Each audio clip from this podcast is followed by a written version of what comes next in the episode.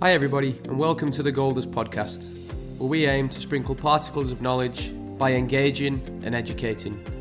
With your co hosts, father and son duo, Keith and David Mayer. We're excited to have you on this journey with us, and we know our wide variety of world class guests will provide lots of value for our listeners.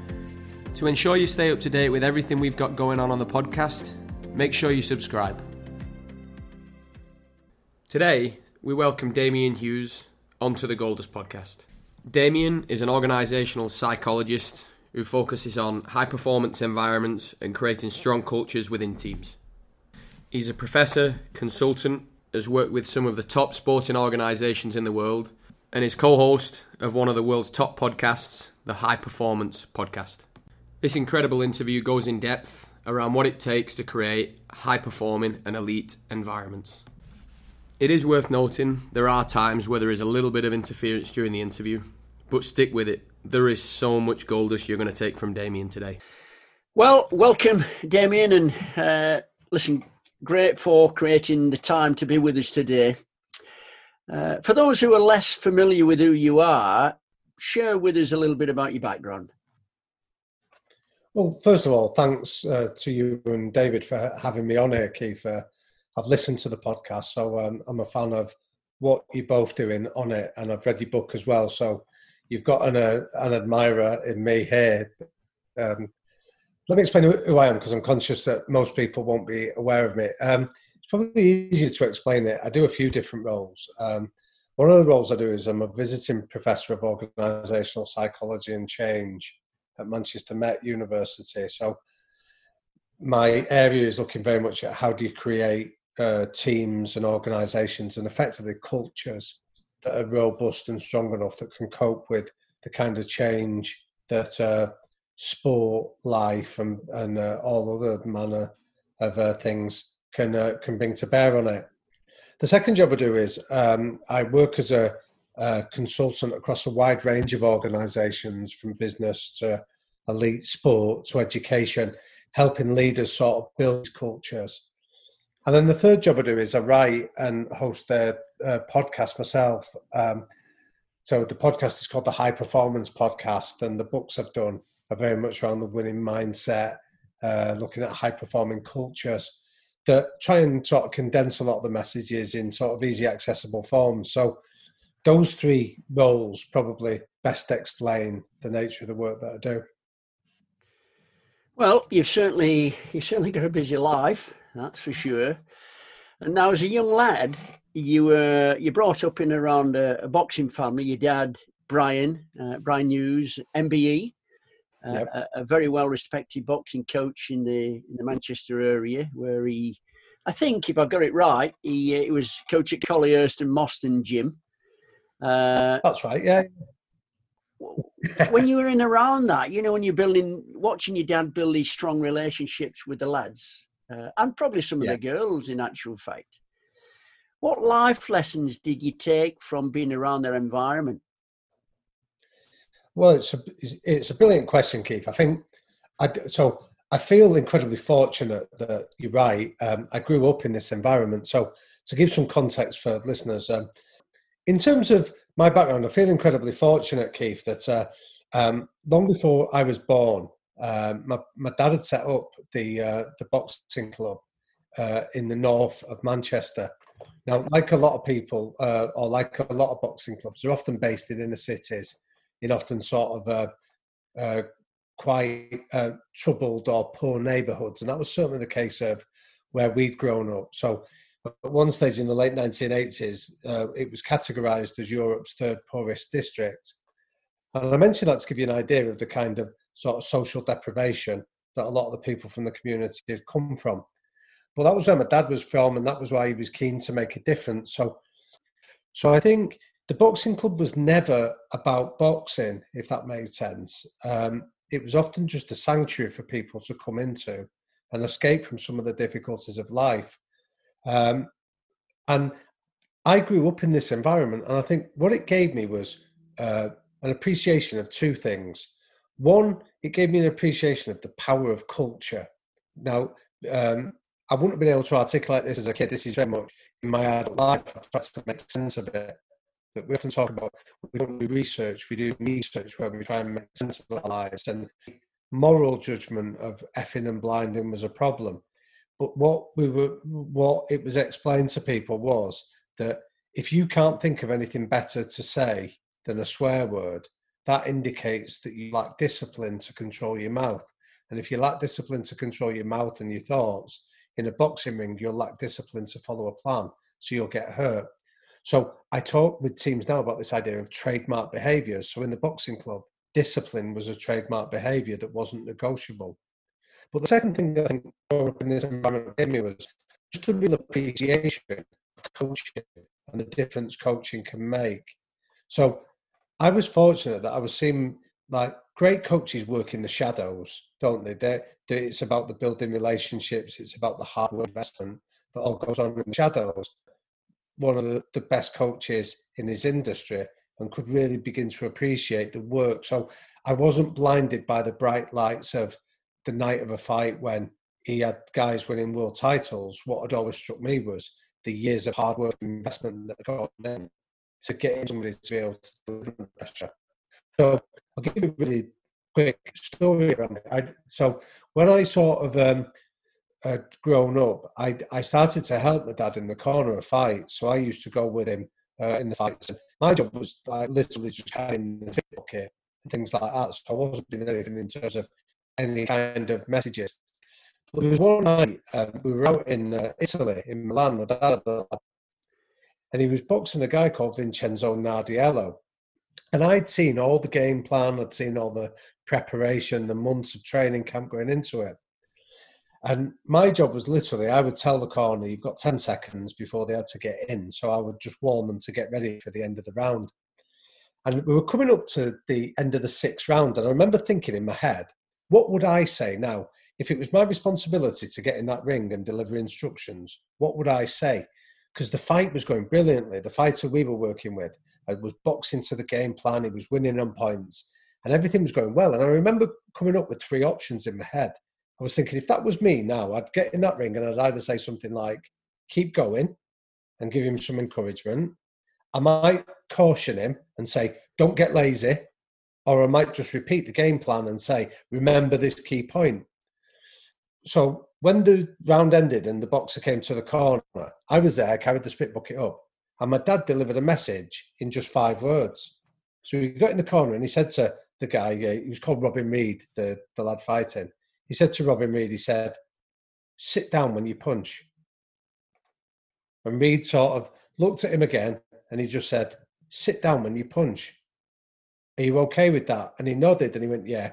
And he went out and in the next minute of the next round, he went and knocked his opponent out to win the world title.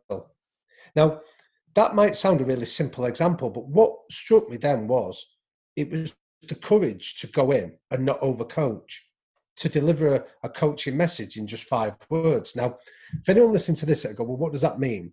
Sit down when you punch means that the whole game plan the fight had been to box on the back foot. And what that means is you keep moving all the time. So you keep a moving target is a more difficult one to hit, but you need high levels of stamina to be able to do it. But in the work that had been going on, on in the preparation, they knew that this guy Nardiello, the, the Italian champion, loved to sort of set his opponents up. So if they stood in front of him, he loved to sort of trade with them. So the whole game plan had been box on the back foot. And yet this instruction of sit down when you punch was a change of plan. It was saying stop moving.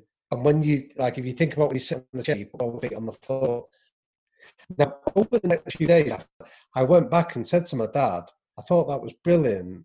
Why did you suggest it at that moment? And his answer was, to me, the art of great coaching.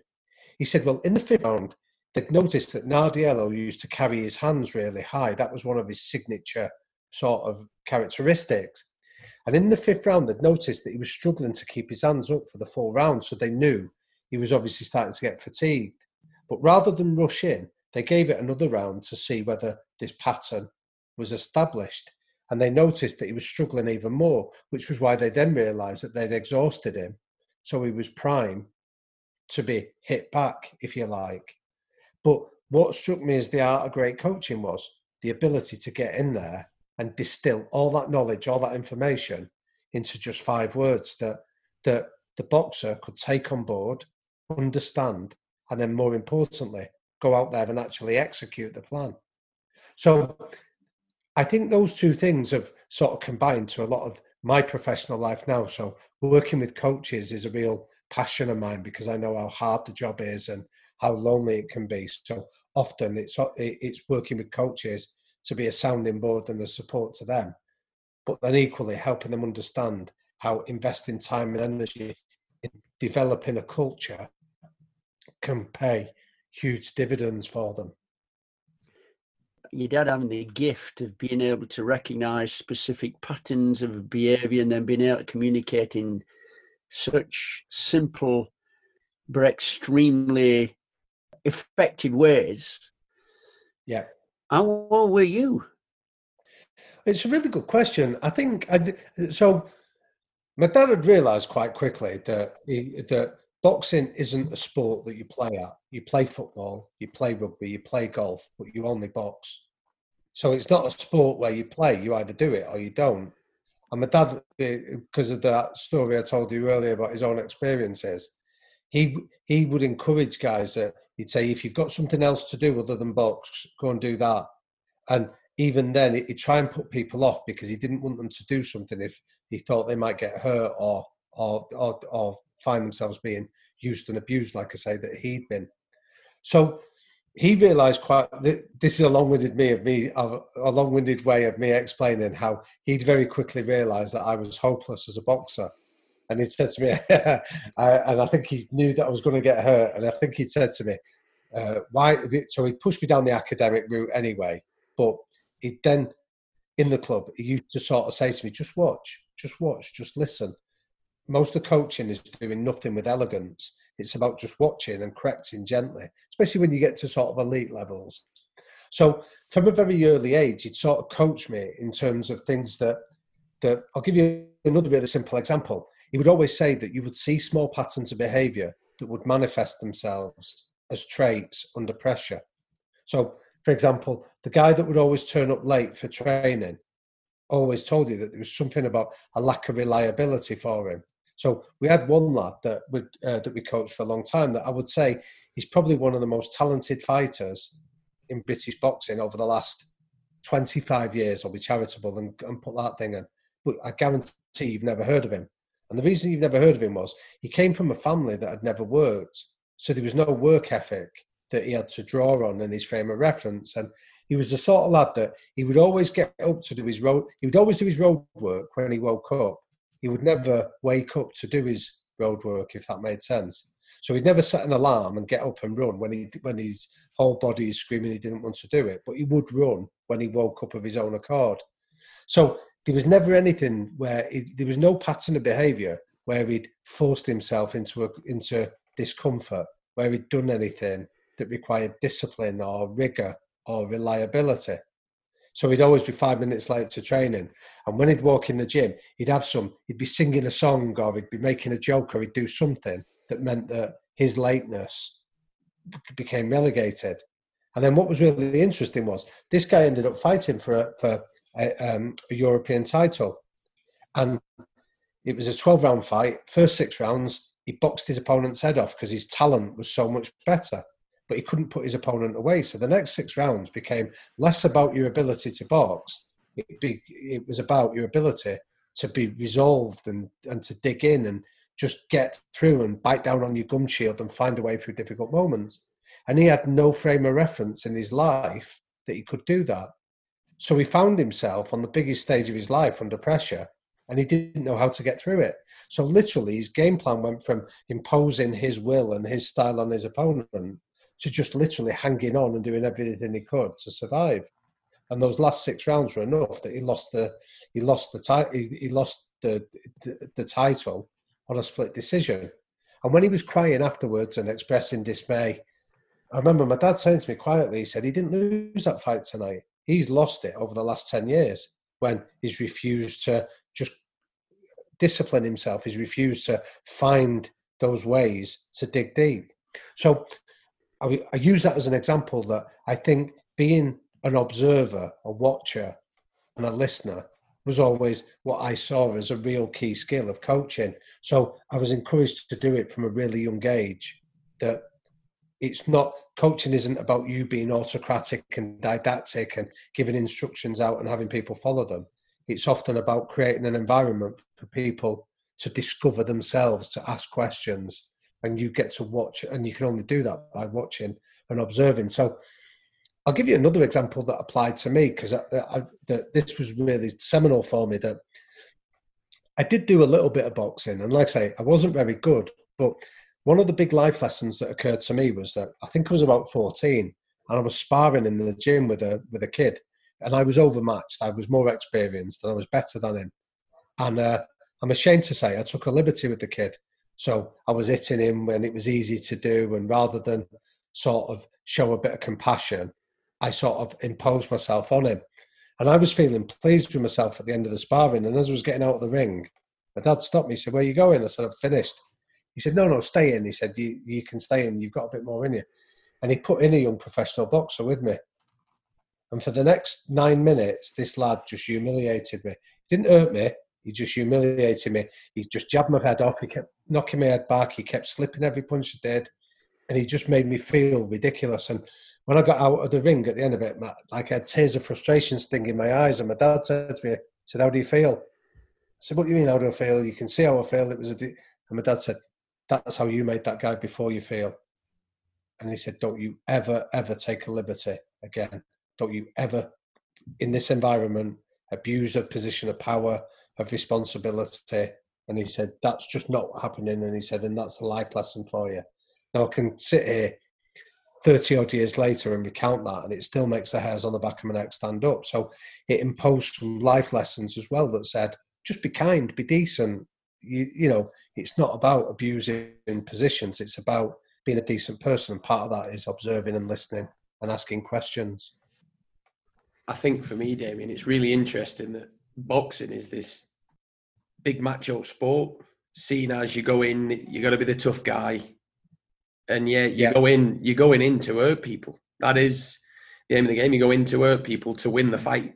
And in being in your dad's gym, it's very evident that that wasn't the forefront of what was going on. It was the lessons that people would carry on throughout their life. So whether it be lessons like the the guy that you mentioned that lost the European fight, it was a lesson that you took from watching him, whether it be the bad language or in the one that you've just mentioned, where you take a liberty and you go in and, and you you do what you do, and then a, a guy humiliates you, um, and it stuck with you. And I, I, I find it fascinating how in in that environment that your dad has he created this environment where people it's about people it, of course it's boxing boxing's a tool but this is it's a gym for the for people to to excel and not just as a boxer but as a person as well well it's an i mean it's it's a really good point david and i appreciate you sort of recognizing that. I'll tell you a nice sort of coda to the story that um, three years ago now uh, manchester council named the road uh, in honor of my dad uh, in the Collyhurst area of the city in tribute to the work he'd done. And uh, my dad's quite poorly now. He's got uh, advanced dementia so he wasn't aware of the honour, but he, he, he's still with us, fortunately.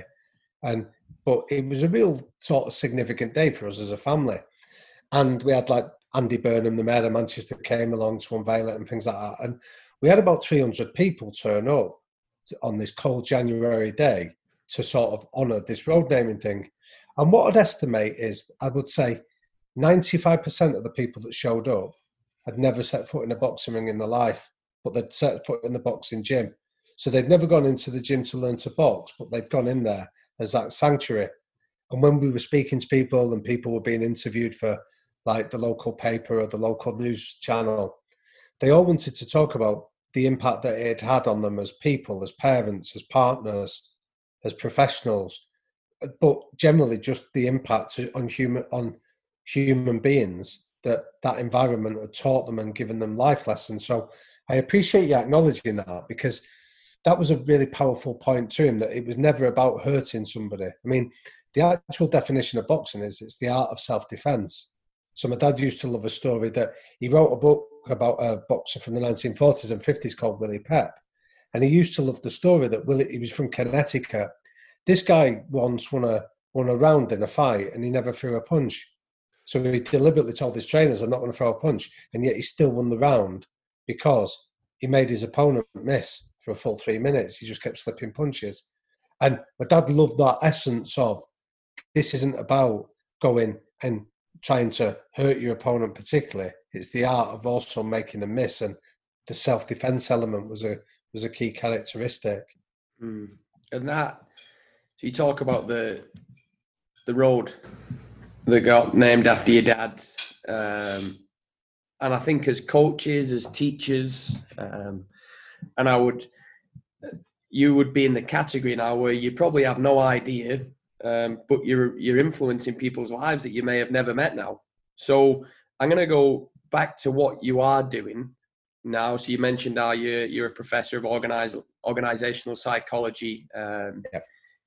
best-selling author.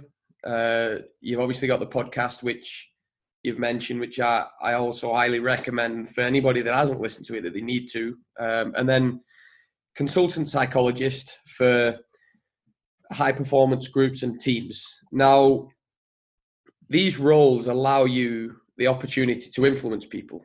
Um, for you to ensure that you're truly making a difference in these uh, roles that you have, where do you get your inspiration from? And I know you've mentioned your dad previously, but where else do you get inspiration from to influence people?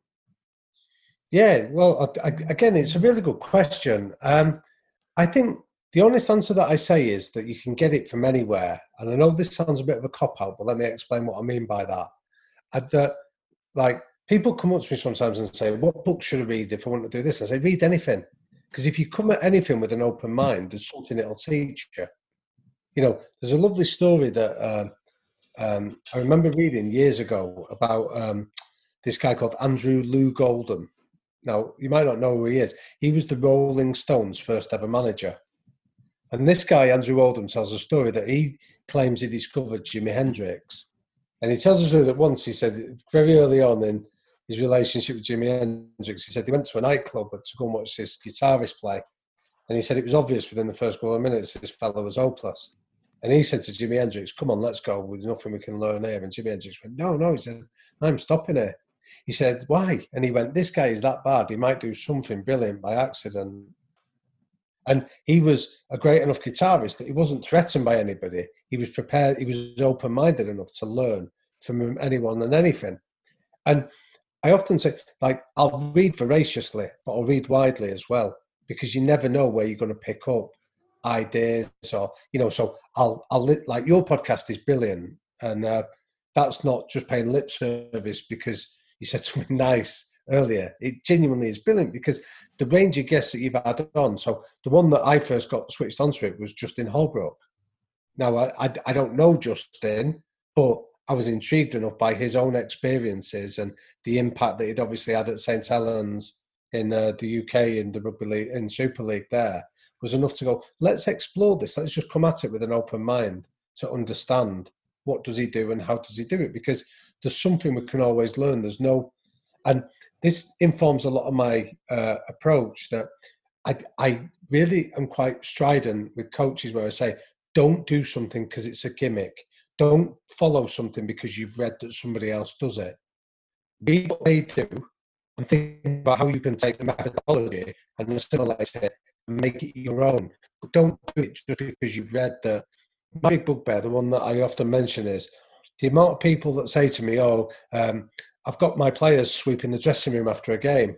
And you go, okay, why is that? And they go, well, I read in a book that New Zealand rugby do that.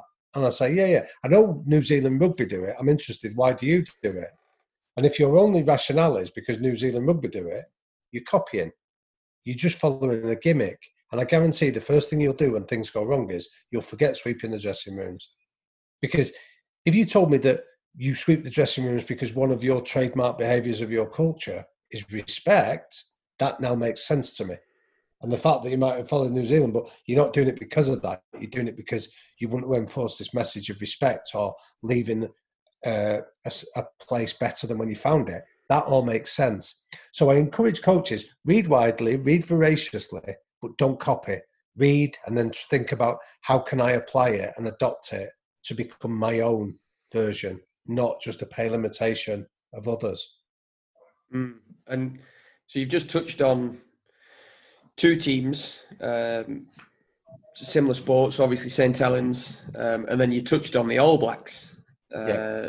So I'm going to delve into that a little bit. That I think you'll agree with us, and you touched on it in that last answer that success leaves clues. So successful teams. So we go with the All Blacks, the the Patriots under Belichick and Brady, um, Liverpool over the past few years with Klopp, and obviously in the 80s and 90s, Man City, Barcelona, they've got trademark behaviours. Um, can you share with us what you believe to be key ingredients and, and trademark behaviours of successful teams and businesses? Again, it's a really good question. What I'd say is that, um, that there's no one size fits all for this. For any successful team, Would say that um, they're all unique in their own way. And and if I can explain it, then I did some work at uh, FC Barcelona. So I spent two years back and forth from Catalonia looking at how they did it, and I can tell you what their trademark behaviours were because they were really clear. The first one was humility. So their point was now why was this relevant to them? Well, the point was that when you get to the dressing room at Barcelona, there's a good chance you're going to be a multi-millionaire superstar, huge Instagram following, young adolescent. So they would say, don't come in this environment showing off your wealth, your privilege, your status, your um, your trophies that you've won, because that would indicate that you feel a need to establish a hierarchy that you're worth listening to. Humility implies that you come in here and you've got an open mind, you're prepared to learn and listen and get better. Now, that was relevant to Barcelona because of the circumstances of playing for them. That might not be relevant if you're playing um, at St. Helens, for example, where it's still very much a working class game. Now, it might be, but that's not necessarily the case. The second one they had at Barcelona was hard work. So it's about investing in your talent, not just coming in and cruising on what you can do. But hard work wasn't just about flogging you, it was about how early do you turn up and prepare? How late do you stay and do CPD? Where do you sit when you come into meeting rooms? How much of your of your preparation for games is self-driven versus coaching led? And then the third one was put the team above your own self-interest. So if you're ever in a situation where there might be a situation that's right for you but not right for the team, choose the team option. So at Barcelona, they employed a bloke called Manel Estiarte, who's a famous water polo player, and he used to sit on the substitutes bench during games. And when everyone's watching the game, he's watching the bench because what he's observing is who are the players that haven't been picked and how are they behaving now they're not in the team. Because if we've said you've got to be a team player, they're looking for the guys that are cheering their teammates on and encouraging them and emotionally invested in the game versus the guys that are sulking. Because it doesn't matter that you say you're a team player. How do you behave when you're not in the team? Now, that was all relevant for Barcelona. Now, there might be some clubs that go, oh, yeah, we've got common ones. But when I've been doing the podcast, one of the questions we've interviewed Ole Solskjaer, Rio Ferdinand, Robin Van Persie, Phil Neville. So they came through Manchester United in that in that period of success. They've got very different trademark behaviours. And the trademark behaviours of Manchester United in that period, you can trace back to Busby in many ways. But the first one they've got is relentlessness. So Manchester United never get beat. We occasionally run out of time, but we never get beat. Was one of Ferguson's famous comments. So it's that idea that we just keep coming at you. So we're relentless. The second one was we play to win, not play not to lose. So it's we're gamblers. And then the third one was courage. You've got to be prepared. So courage requires you. Ferguson said, courage isn't about the guy that goes steaming into tackles. Courage is the guy that wants the ball when we're 1 0 down and it's the last minute of a game. The guy that's constantly showing, even when things aren't going well for him. It's that moral courage that feeds him. So they were the trademark behaviours that he was selecting people for at Manchester United. So the reason it, I, I sort of hesitate to answer the question of can I give you a formula, David, is there is no formula. So I include that phrase you used, when I work with coaches, I say, let's start from the premise that success does leave clues. So when you've had a good game, what are the behaviors that are present in that game? If you've had a good season, if you've had a good run of results, what are the behaviors that are consistently present when you've been successful? Now, the reason I start from that premise is twofold. The first reason is one, you're not trying to create something in a vacuum. So you're not trying to pretend to be New Zealand if you don't have the capability. You're saying, let's find the evidence that you've already demonstrated. And the second thing is, it's an inclusive exercise. Who doesn't have an opinion on success? You know, in in in failure, people will often distance themselves and try and point the finger elsewhere. In success, everyone wants to claim some level of input. So you're finding evidence you've already done it, so that and evidence builds confidence. And secondly, it's an inclusive exercise where everyone can play their part in shaping the behaviours that become the foundation stones for your own unique culture, whatever team or organisation you're working in. So, Damian, the I mean, it's quite a comprehensive answer and it's detailed and it's very specific.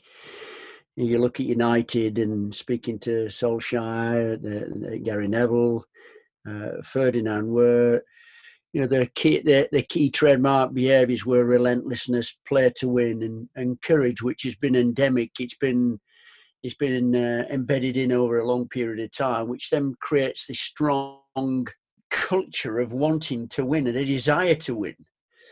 But when you when you're looking for any cultural architects from within a team that you're going to to start working with, yeah, how do you actually know that cultural architect is? Because eh, not necessarily it's the one that's always opening his mouth or her mouth, and neither is it the one that actually is, you know, very. So how do you how do you unlock that? How do you actually find out, and how do you actually allow you know, the, the, the genius from within the within the coaching uh, team to find out who that person is, or or people in this case. It might be plural. It's a brilliant question, Keith. And again, what I would say is that there, so there is always a hierarchy. So in any dressing room, in any group of people, there is always a hierarchy. That's inescapable. That's part of our evolutionary wiring. That we're wired that a hierarchy will emerge. So there will always be alphas within the dressing room, whether you like it or not. Now, if there are people that identify with the culture, they become cultural architects. This is a phrase from a Norwegian psychologist called Willi Railo. If they are against the culture, they subsequently become cultural assassins, where they'll undermine the culture from within. Now, your task, obviously, if you're a coach in an environment like this, is you want architects as opposed to assassins in there. So, how do you create it? Well, the first thing is you need to set the, the parameters for success, which is where this idea of trademark behaviors comes from. When you've established the rules of the game, because let me go back a stage, sorry. Cultural architects often emerge on two criteria. When you get leaders within the dressing room they often emerge because they're either technically brilliant, so they're the best players in that dressing room, or they're socially uh, gregarious, so they sort of allowed or they're outgoing and people tend to follow them. They're the two criteria that, that traditionally, if you stand back and just allow it to happen, leaders will emerge on those two criteria. So if you're going into an environment where you're trying to use culture as a competitive advantage, you need these cultural architects on board. So the first thing is you set the parameters of how we judge, and this is where behaviours becomes really important. So if you say that there's a great phrase from a guy I interviewed once called Txiki Begiristain, who was a director of football at Barcelona. He's now doing the job at City. And his answer to me was, he said, talent gets you into the dressing room, behavior keeps you there.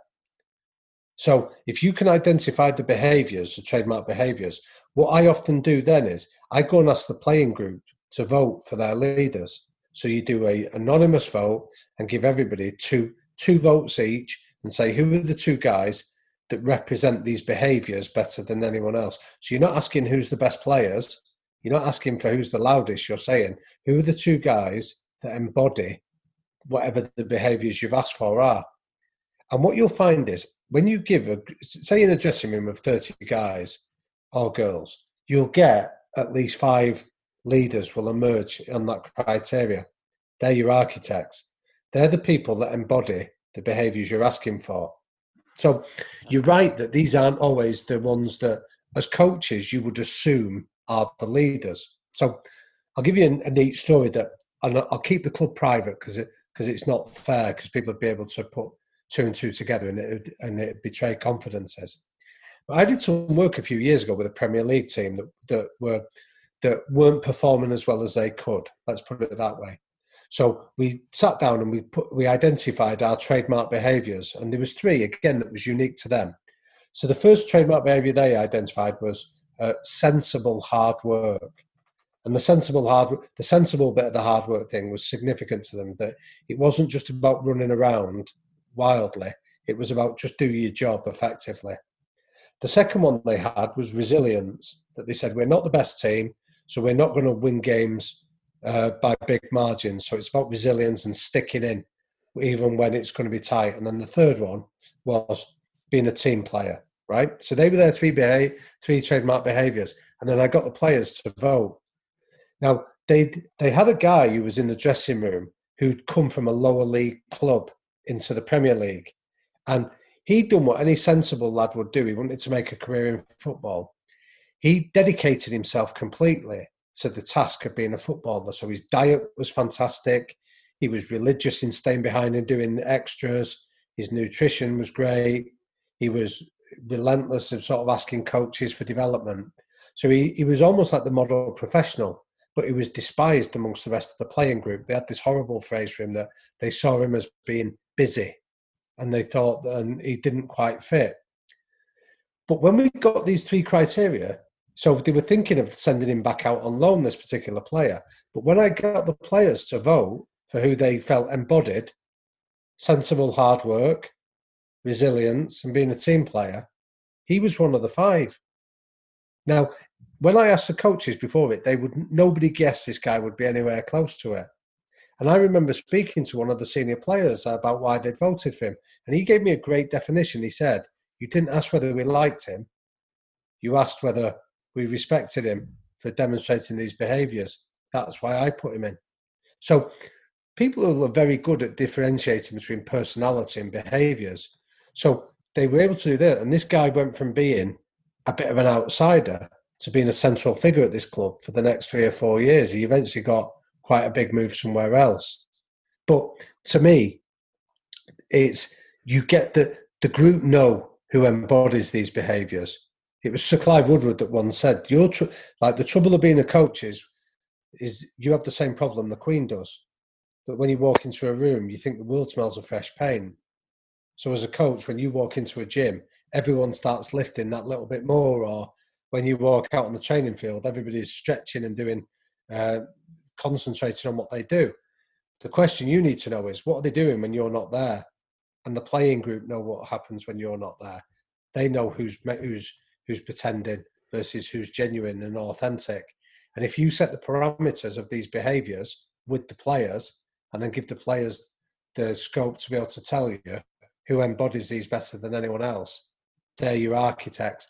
And then from there, if you've got the evidence and why I say you give them a vote, I always find that's helpful to sit down then with the architects and give them the numbers and say, you know what, 14 guys in that dressing room have told us that when you speak, they're prepared to listen. So it's almost like a politician. You're giving them the mandate to lead. You're saying to them, you've been given permission by 14 guys that if you don't feel that people are putting as much effort into training, you can challenge that and they won't kick back against you. They'll accept it because they know that that you, that, that you role model the behaviours yourself.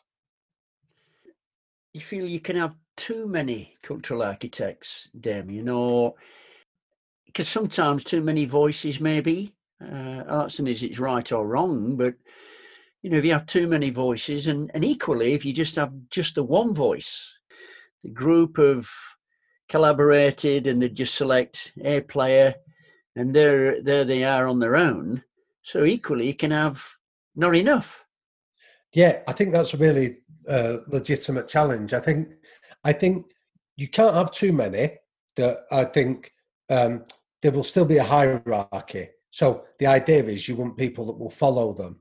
and therefore that when the leaders speak, they can back it up. So I don't think that's necessarily a problem because that hierarchy will still distill to a core group of them.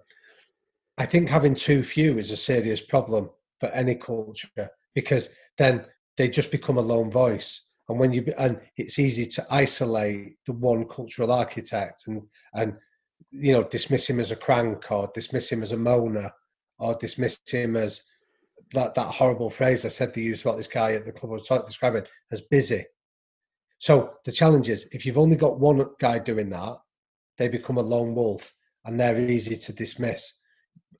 The worry about having too many, I really wouldn't have that as a concern. I would see that as a healthy culture if you had lots of people demonstrating and a buy-in to the trademark behaviours you've identified. It's um, fascinating to hear that, and with both with the podcast and the book. So when we we spoke to Justin Holbrook, when he got into St Helens, they had issues within the group in regards to the performances, and they were trying to do too much. It was seen at the time, and Justin, it's funny that he echoed a lot of what you just said in his environment. That he when he came in, he set the standards. He set what it was he expected, um, but also based around what success the club had had previously too. And then yeah. after a period of time, he then got the the players to do exactly that, where they wrote down who's living who's living these core values and principles every single day, and and they created a leadership group and and it was very interesting for us to be in there to see that the leadership group sometimes change. When I say it changed, they had they had four to five key players that were always in it, but every week there'd be another person in with them, and and they were part of the leadership group that week that would have the voice would now be heard, or they would have some sort of importance because they're in that group. And um, the same thing we also found was at Wycombe. They did the they've done the same thing from from speaking to to Gareth Ainsworth and Richard Dobson, they have the generals, the five people yeah. that they believe are leading the culture because they live it every day. Um, and it's, I, I find it fascinating. Um, um, Can I just add something there, David? Because you make some great points there. Uh, so this stuff that we're referring to here, Damian, is it's not abstract. It's something that actually at some point there's got to be an action taken then uh, and then behavior and behaviors you can't hide from. Physical actions. And so have you ever come across things where the, you, you do it and i'm you'll have to excuse me david because i know you've got a question here. I'm, I'm curious to you know get your thoughts and opinions around that where you come across if you like a dysfunctional dressing room yep. uh, where things are actually said in in the said but it, but when it comes round to we get out on the pitch in whatever sport that players, if it's a team sport or individual sport, oh, it doesn't actually display in in an action. Yeah, I, I, I, I despise these environments. You know, when you go in and they've got these quotes on the wall winners never quit and quitters never win.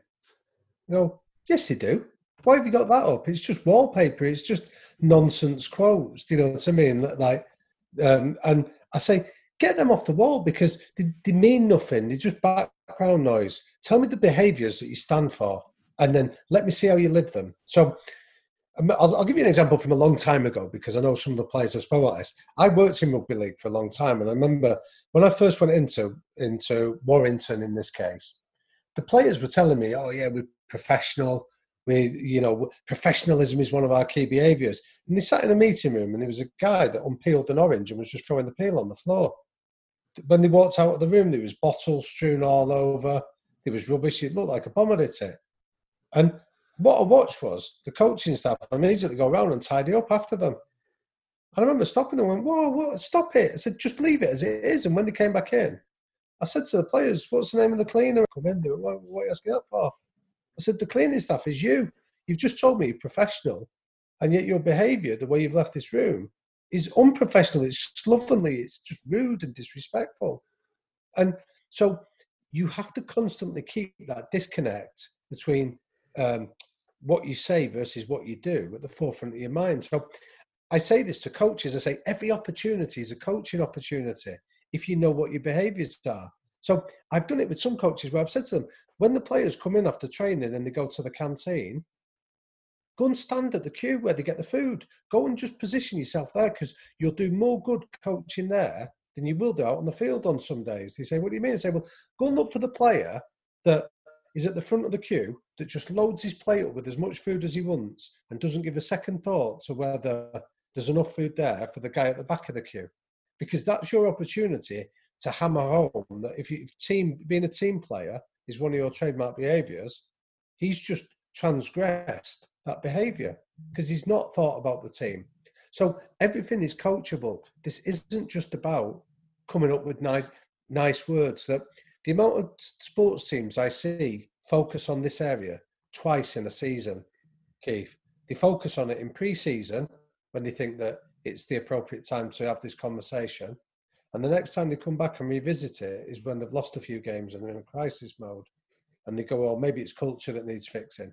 You go, mm. they're just playing at it. They're the equivalent of putting motivational quotes up on the wall that quitters never win and winners never quit. They're a way, it's a waste of time. This is about there's a really there's a management guru called Jim Collins that has a really nice test. He says he says, Don't tell me what your priorities are. Give me access to your bank balance and your diary, and I'll tell you what your priorities are. Don't tell me you're a family man, and then I see that you're never at home. Don't tell me that that you really care about um, culture and you don't spend anything on in terms of time or money on it because you're just telling me because it's a tick box. You think that's what you should say, and that's the question that when I go in and work with coaches, you find out who's serious about it versus who just does it because it's a gimmick or they think that they should address it. It's the coaches that are doing it every day that it's at the forefront of their mind and are looking for ways to reinforce and embed the culture are the ones that take this seriously. Mm. And I think with the coaches, you don't say and become, you do and become because if you talk about it, you can we can talk all we want about what it is we like and and how uh, what I want you to hear. Um, it's what you do and what you live by. I'll give you a nice story on that, David. Uh, um, I interviewed. Um, uh, I mentioned Cheeky Txiki Begiristain earlier and Ferran Soriano, and they were the guys that were behind Pep Guardiola's appointment when he was a 37-year-old reserve team coach at Barcelona. And the question I asked them, what because you mentioned Pep Guardiola now, and everyone goes, "Oh yeah, it was obvious." You, say it wasn't then, it wasn't ten years ago when they chose to go after him, or twelve years ago, whatever. And I said to them, "What what gave you the confidence that to appoint him in that position as head coach of Barcelona?" And they used three three criteria to assess a head coach on, and you've just described one of them there. They said the first criteria is energy are they up for the task? The second criteria is intelligence. So, do they know what they're talking about? Can they speak with credibility? And so, when they can transmit an idea, do the players just know that he's that he's spot on with his idea? But the third criteria is integrity, which is do you role model the behaviours that you're asking the rest of the team to do? And what their advice was was that if you've got a coach that's got lots of energy and lots of intelligence, but you've got any seed of doubt about their integrity of role modeling the behaviours, don't have them. He said, do not bring them into your club because he said they, they can be toxic and they can be smart enough and energetic enough to get away with it for years, but they can undermine and destroy your culture because players don't follow hypocrites. They're not wired to do that. So the example of Guardiola, if you go back to those trademark behaviours of Barcelona, humility, hard work, and team first, he went, we, had him here for 24 years at the club. We knew this was a guy that didn't get carried away with his own importance. He was a grafter and that he was a team player. And there's a nice story that when I was doing the research on this, four separate players that I interviewed gave me a great story. They all gave me the same story, completely independently about Guardiola. And it was an, it was a time when he, he took a contract from a Catalan bank called Sabadell Bank to go and do some uh, lectures for their staff. And he got paid quite a lot of money for it, about quarter of a million euros. And the Catalan press said he was greedy and he was being venal and vain. What he didn't tell anybody, only those internally at the club knew, was the money he got for it, he gave it to cleaners, canteen, staff, masseurs, kitmen, ground staff. They all got a personal bonus out of this quarter of a million pound from him as a thank you for their help. He never told anyone that. But in that one anecdote, what the players were telling me was this is a guy that's humble enough to recognise other people, hardworking enough that he went and did a job outside of his own job to get the money for it. And then this is the most significant one. He put his money where his mouth was when it came to being a team player. He didn't tell you he was a team player. He just went and gave you a bonus. Now, who who wouldn't follow a guy like that that demonstrates everything that he's asking you to do? And you've got examples of it. So again, as coaches, I'd say don't ever underestimate the importance of just role modeling and creating stories for what you're doing. So there was the famous example. Do you remember years ago at West Ham where Alan Pardew famously came out and criticised the baby Bentley culture that that was starting to creep in at West Ham. And then what card did he turn up for training in two weeks after he gave that interview? A baby Bentley. Six months after that, he was out of the door. Now, I'm not suggesting that was linked. I'm not close enough to know it. But what would you feel if he's made a comment about you driving that car and then turning up in it in himself? Mm. Suddenly, there's a seed of doubt there about are you role modeling the behaviours that you're asking us to do? there's some real depth of information that's been imparted both in this listen to your anecdotes and your stories well, thank you what strategies can you can you deploy to help to help coaches really to get more from their athlete oh right okay i'll, I'll answer that by giving you a story if i can because um, i'll tell you one where where i felt the personal impact of this was that um, many years ago I wrote a boxing uh, book. I wrote a biography of a famous fighter that you might have heard of called Thomas Hearns. So he was a five-weight world world champion, and he and he emerged from uh, Detroit. So when I was doing the research for the book, uh, I went out to Detroit to go and uh, to go and do some uh, interview some of the people. And one of the people that I'd gone out there to uh, interview was a guy called Emanuel Steward, who he's passed away unfortunately now, but he was the head coach of this Kronk gym, and over a 30 year period, he had like 25 world champions. This guy was seen as phenomenal in terms of as a coach. And I'm not going to dress it up. I found the experience quite intimidating. So I was going to the poorest part of Detroit. I didn't know anybody. I was a white English guy walking through black neighborhoods. And so I stood out for the color of my skin and my accent. And I got to the Kronk gym and I was feeling a little bit out of my comfort zone, I'll confess. And this guy, Manny Steward, was waiting for me. And I get to the top of the stairs. He goes, Damian, he says, How are you, mate? He said, It's great to see you today. Said, How do you feel arriving here in the Kronk gym? So I, in my head, I'm thinking, That's a really lovely polite welcome. So I thought, I'll give him a polite response. So I said, Manny, so excited to meet you. Been looking forward to this for a long time. Thanks for having me. Appreciate uh, your time. And he let me finish. And then he said, That's kind. He said, How do you really feel? I don't know if, if you've ever had verbal diarrhea, but I'm stood in front of this bloke and I start babbling. I start going, to be honest, man, I feel a bit out of my depth. I know you're busy. I don't want to bother you. I won't get away. I'll be there.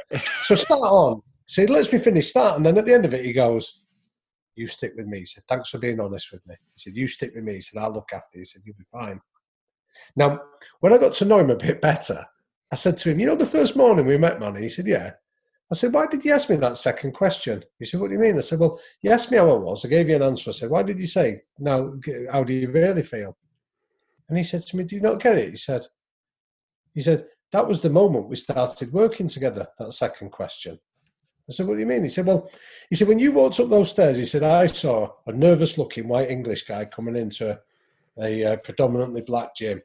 He said, so the first answer you gave me, oh, I'm really excited to be here told me one or two conclusions. He said, You're either a liar or you're a sociopath. He said, Now, if I'm going to have you in my world, I need to know who you are. So he said, So the second question just moved the conversation along.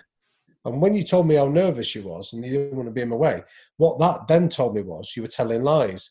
But you were telling lies because you were trying to be polite, which then led me to the conclusion you were a nice enough lad. And he said, But every child that comes up those stairs in this gym he said, feels the same way you do. They're nervous, they're frightened, they don't want to look silly, they don't want to be exposed, they're worrying if they've got the resources to cope.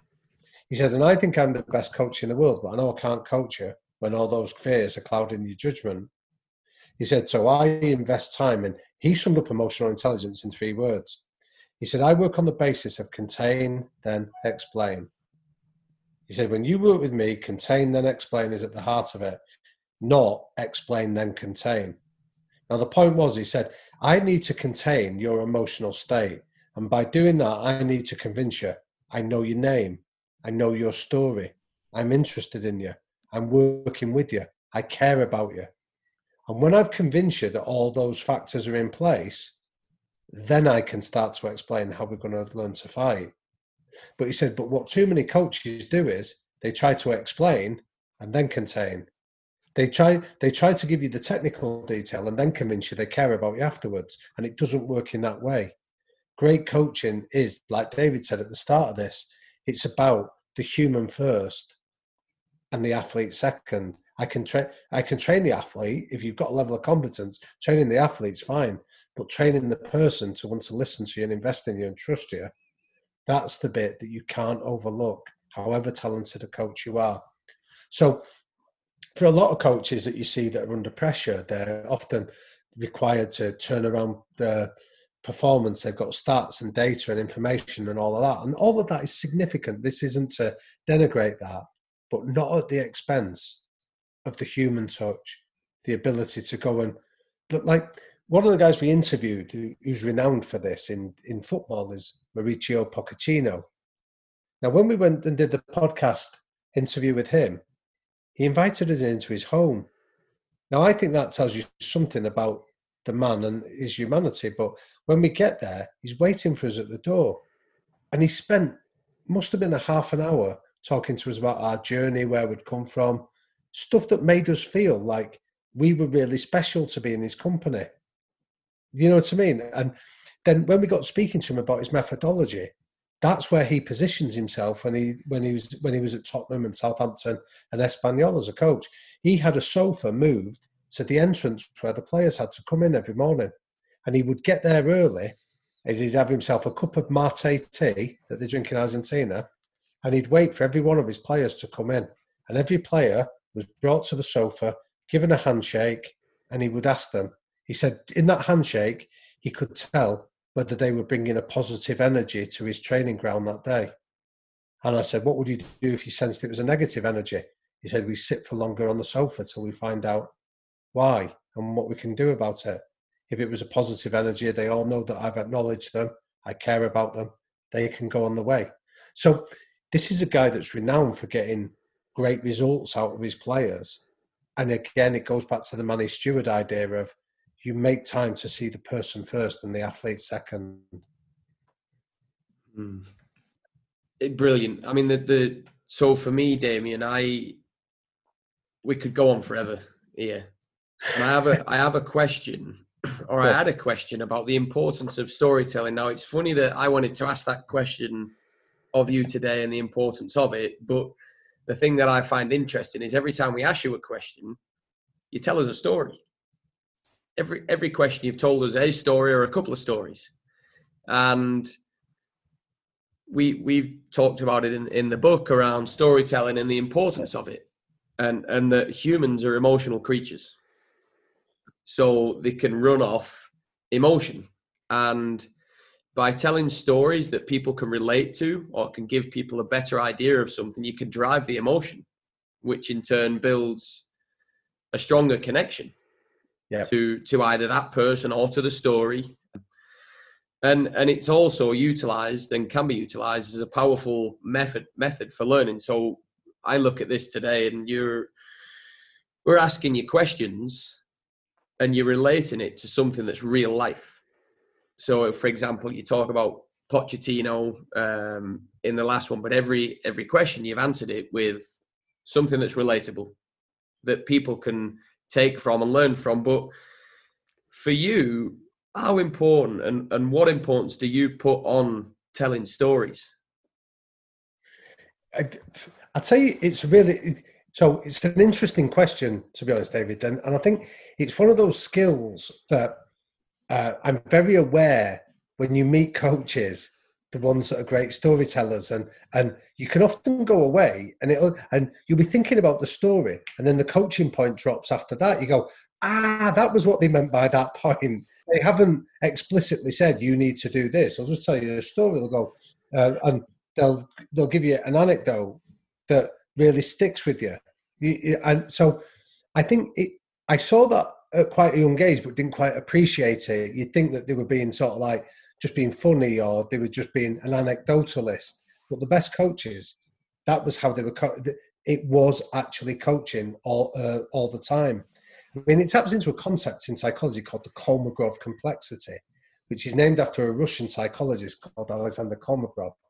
And the point Kolmogorov used to teach was this: that if I give you a point, if I so humans can remember more points when they're told within a story, so you can make sense of a complex situation if there is a story that helps you to achieve that.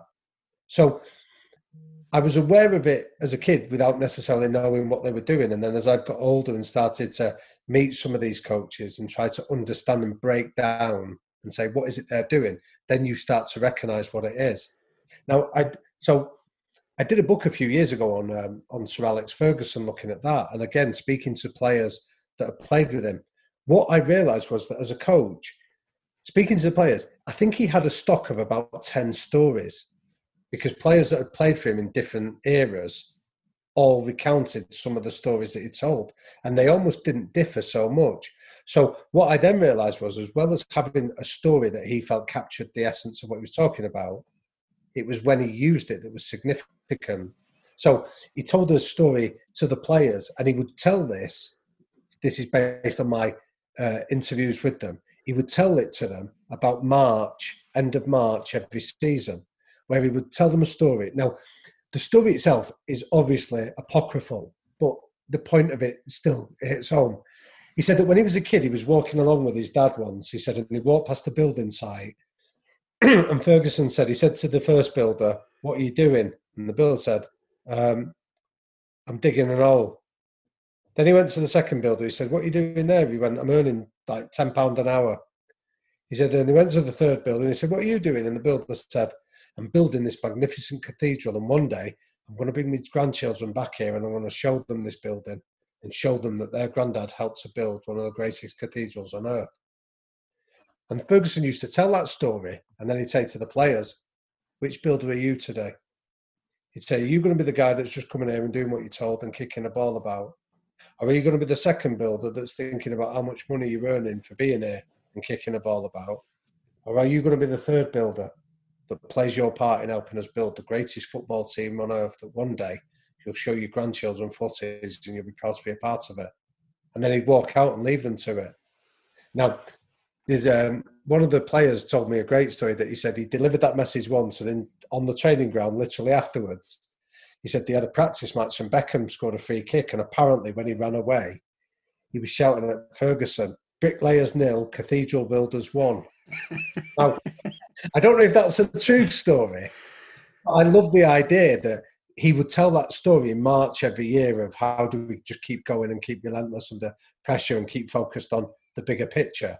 But I love the fact that if that's true, that Beckham has taken that, assimilated it, and without anyone telling him, he's identified which role he wants to be in that. Mm. Now, that to me is the art of great coaching that it's a simple story, but there's so much wisdom contained within it. So I encourage any coach to say, just get stories from your own biography, from your own experiences, and then understand what's the key point you want people to take away from them. And then just practice polishing the story so it becomes interesting for people to be able to take it on board and remember it in a in a compelling way. And of course, what they do is they, they create this air of curiosity.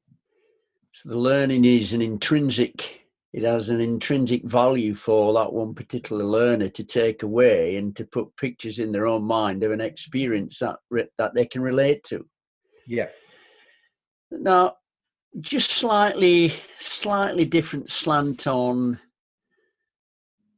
questioning, and because of course what we're referring to and have spoke about quite quite openly in in lots of detail. But what strategies could you you know to deal yeah. with the, the the daily stresses and go on with it and sleep with it and have it in these moments of silence? Again, it's a really powerful question, that Keith. I think um, I'll give a, a, few different ideas that I've that I've used with coaches that I've seen uh, them employ and be quite uh, effective with them. Um, first one I'd, I'd give is um, really simple idea from um, it's from a psychologist called Gary Klein who who works with leaders that come under pressure, and he encourages uh, leaders to engage in a process called conduct a pre-mortem, not a post-mortem, a pre-mortem. So a post-mortem, as, as, as we all know, happens after a death has occurred. You work out why did the death occur. A pre-mortem says before you even set off on your adventure, work out what could kill you. So work out all the things that could go wrong. And then once you've established what could go wrong, work out how are you going to deal with it when it happens. So I don't call them pre-mortems, I call them oh shit moments. So when you ask coaches, how are you going to deal with an oh shit moment? Identify one. So it might be um, so when I work with boxers, I'll give you an example of an oh shit moment there. You ask a boxer, now you have to be discreet when you do this, but you'll say to them, How are you going to handle the moment when you get put on your backside in the ring? And they go, Oh, that won't happen to me. So they might do. No, it won't. And you say, Let's imagine you slip and the referee judges it wrong. So he still he counts that you did get put on your backside. So let's assume that happens. How are you going to handle it? Now you can always tell the boxers that have engaged in a pre-mortem because sensible boxers, when that happens to them, they know the referee is going to count to eight. So they use the next eight seconds wisely. They sit down for two seconds and get the breath back. By seconds three and four, they have a look over to the corner, see what instructions they need. By uh, second five, they get up on one knee. Second six, they get back up, let the referee know they're ready. And by second seven and eight, they're mentally prepared to go back into the fight and they've recalibrated.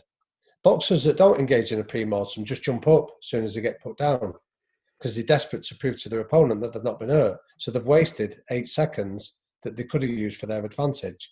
So that's an oh shit moment that they've not taken account of. So if you're working with teams, they often say, how are we going to handle a catastrophic uh, mistake from one of your players? Because that's a moment that you find out people's character, so you might as well prepare for it. So with coaches, you'll often say, how are you going to handle when um, you get a disillusioned player? How are you going to handle when the board start losing patience with you? How are you going to handle uh, an injury crisis? so that you don't come out and start moaning in the media beforehand. If you've worked out a plan of how you're going to handle it, you can still retain some degree of dignity and that consistency and the integrity we spoke about earlier. So that's a really simple idea of getting coaches to plan for those disastrous moments long before those disastrous moments ever occur. That can be a really simple way. Um, another way that I do it is talk about tripwires. So I talk about how do you build tripwires into your day that just force you to be mindful of what you're doing. So a tripwire might be take a really simple example. I, I worked with one guy a few years ago that was going through a difficult separation from his wife, and he found that whenever they spoke to each other on the phone, conversation would get toxic quite quickly. So I said, "Why don't you just set a trip tripwire?" He said, "What do you mean?" I said, "Well, where do, so where does most of the conversation take place?" He said, "On the phone." Said, "Right, the phone is your tripwire." I said, so tell me how you want to behave. Don't tell me how you are behaving. Tell me how you would like to behave in that conversation. And he came up with three behaviors. He said, I want to be calm, I want to be polite, and I want to be confident. I said, right. I said, when the phone rings and you see your wife's name on it, what's your reaction? He goes, I go, oh God, here we go again. So I said, right, now, I said, go in your phone and put where your wife's name comes up, underneath her name, right, calm, polite, and confident. So when her name appears on your phone, you've reminded yourself of how you want to behave, not how you feel like behaving in that moment. And what that allowed him to do was sometimes he didn't pick up the phone at that moment. When the phone rang, he might send her a text message that said, Can I call you back in 10 minutes? Where he could give himself a chance to reflect or compose himself. Sometimes he would go into a different room and adopt a different position where he felt he could speak. If he was standing up, he could be calm, polite, and confident. But all of that was just done by buying himself a tripwire moment that gave himself a chance to think about it. So when I work with coaches, I came up with an idea years ago where I used to say to one coach I work with, why don't you prepare your press conference before the game? He'd say, What do you mean? I'd say, Well, we know there's only one or three outcomes to the game that's going to take place. You're going to win, lose, or draw. Now, you should be thinking about what the next week of training is going to be. So, when you go in that press conference, you should have a plan for how you're going to handle any of those outcomes. So, if you go in that dressing room, if you go in the press conference after the game and you start criticizing the referee because you got beat, you imagine going into the team room on Monday morning and trying to get the players to take responsibility for that loss because you've already given them the get out. Whereas if you go into that press conference and you say, we weren't good enough, we didn't do this, and you've got a plan in place, you you keep the accountability in house. You don't start externalizing it. So that's could be a tripwire when you go for a walk before a game on a morning. Think about how you're going to handle your press conference moments rather than wait to get in there and react. So I've seen those two simple ideas. They're easy to implement, but I've seen them I've seen coaches give them a go with some real success. In in regards to coaching, if you had to list qualities of effective coaching and effective coaches, what would you put on the list, and why as well? Right. Okay. That's. Uh, I like that question. I, I, so I did a book a few years ago called The Winning Mindset. And the reason I mention it is not to sort of plug it, that really isn't my intent, but because it answered that question, David, where I went around the world for about, three years and I was meeting coaches from boxing, rugby league, rugby union, Australian rules, swimming, hockey, a bit like professional football, a whole raft of different coaches. And I was just observing their sessions, talking to them, and looking for what were the characteristics that these great coaches were doing that seemed to work. And to make it really simple, I identified five things they did and I gave it a simple acronym called STEPS. And when I work with coaches now, I say, use STEPS almost like a shopping list in your head. So just ask yourself, how many of these five things can I achieve in the session? So what the five things were was they kept things really simple. So they wouldn't go and overcoach. They would have one point they wanted to get across and they would make sure that that was the key message that everything was centered around that one simple message um, the second thing was they would they would force thinking to take place by their athletes so they would create space for for players to ask questions or to disagree or to think about things so it was about the art of getting them to think about it the E bit, we've covered it when I was saying about Manny Steward, but it was emotional intelligence. Have they shown a level of compassion and care in what they're doing? The P bit, I think this is a really key bit for coaches, was make the language practical. So don't use jargon. So imagine if you've got a room of 19 uh, experts and one novice, coach at the level of the novice. So don't talk about um, sort of in-house terms make the language accessible because the experts will know what you're talking about the novice won't. So create an environment where everybody can understand it so you have a shared language. And then the final S was again we covered it in the last question. Tell a story. If you've got a story that you can use to illustrate the point or somebody in your coaching group has got the story use that to reinforce the message and leave them something to think about so that was what i saw these great coaches doing um, in so many different domains that I just thought, whilst I hesitate to describe it as a formula because I don't think there's one such thing like that, they were they were present. They were characteristics that were present in all these great coaches that seemed to work in a range of different environments. So I'd encourage coaches to use that almost as a as a mental shopping list, if you like. Mm. Now, I'm mindful of time. I know. Oh, we, it. So thank you for having me on. I appreciate it. It's been brilliant. Now, the final question for me: um, What future projects should we look out for from you? What's coming? um, I'm curious. Um, so I think one of the things that I like doing is so my trademark behaviours. I've got three. Um, my three are uh, be kind. So when I talk about kindness, I talk about being kind to myself, and then if you're kind to yourself, you've got the capacity to be kind to others. Uh, so come at things with a, through a lens of kindness. Do things because they're because you're curious and you think they'll be fun and engaging and and they intrigue you. And then the third one is try and make a positive difference, to try and make a positive impact. And if I can achieve those, I feel like I'm living uh, to my values, if you like, um, and and that reflects in my behaviours. So that's a long-winded way of saying that um, this podcast series that I described, the high performance podcast, I've been doing it with uh, the, a guy called Jake Humphrey, that's a presenter on uh, British TV on BT Sport. So between the two of us, we've we've been lucky enough to get access to some really quite intriguing people from business, sport, and the arts. And our whole premise is give it away for free. We've been lucky enough that we give up the time to go and interview these guys and then give it away for free because that's kind. Doing the projects intrigues me, and I think it can make a positive difference to lots of people. So the plan is that we've um, we've got some more interviews lined up for that that we'll keep just giving away uh, for free for people to be able to utilize. Um, I during lockdown, I've been working on uh, on a book idea for the podcast, just based on the interviews to try and distill it into ways that people can use. So we've not got a publisher or anything like that, but we're looking at how do we sort of distribute that, and then how do, and then we sort of playing around with ideas about how do we take these lessons and try to get them out to more people to make a difference. So that's taking up quite a lot of time at the moment. And the reason I'm excited about it is because it goes back to my trademark behaviours, and I feel like it's something that is congruent with me.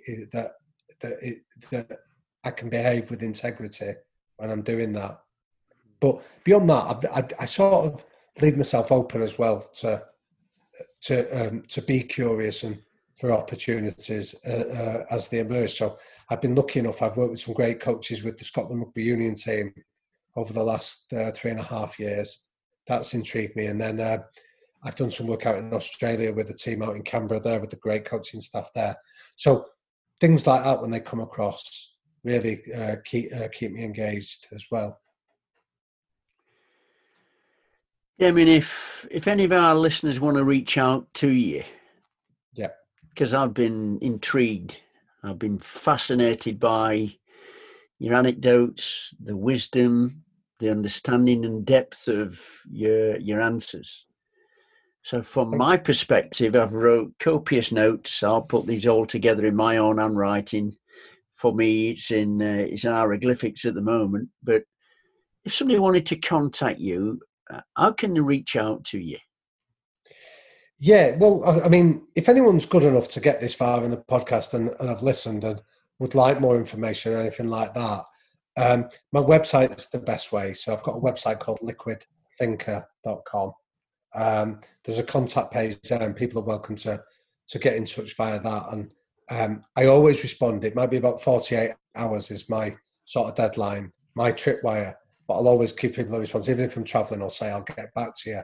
Uh, so yeah, I mean, I was on social media quite a lot um, before lockdown, and I made the decision to come off social media.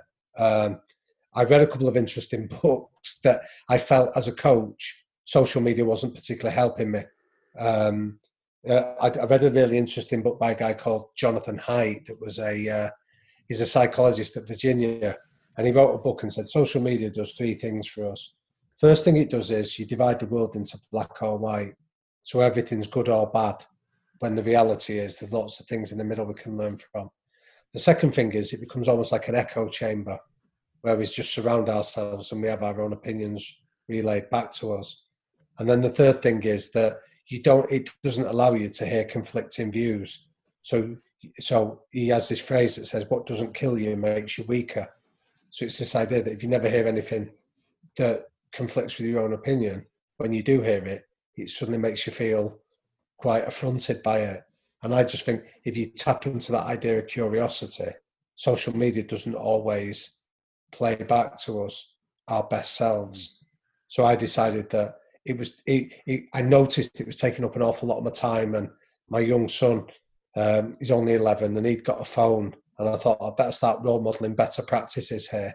And then when I was reading that, I thought, well, actually, as well from a professional point of view, as well as a personal one, removing yourself from that. And so I am accessible, but via my website rather than social media these days. This has been absolutely magic for creating this space to be with us, uh, to to share so much, so much of that depth of understanding of a subject, which at times can be quite ambiguous. But you've yeah. created the art of I think the art of great coaches is simplifying the complicated. And and you've done that in, in every single answer. So thanks very much on behalf of myself and David. And the project that you're working working on with uh, with Jake Humphries and you know being kind in providing that those gold nuggets of of information to listeners for free is is wonderful. So, so thanks very much. I mean, thank you, but let me sort of thank both you and David on on behalf of your listeners as well, because I'm because I'm one of them. So it's been a real treat to be invited on, and I'm and I'm incredibly grateful. But I know that you're giving up your time. You know what I mean? You're giving up your energy and you're sharing your knowledge and skills and experience, both in the book that I thought was great. I I, I said to you, Keith, and the feedback. I think your ability to to collate your wisdom and knowledge of yours and David's and be able to present it in such an accessible and readable form. I know how hard that is to do. So thank you from me on behalf of your listeners as well for the time and energy that you give for the podcast and, and your writing because it does make a difference to those of us that are coaches that are out there as well.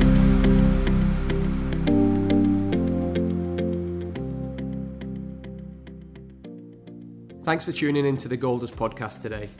If you enjoyed this episode and you haven't already subscribed, please do so.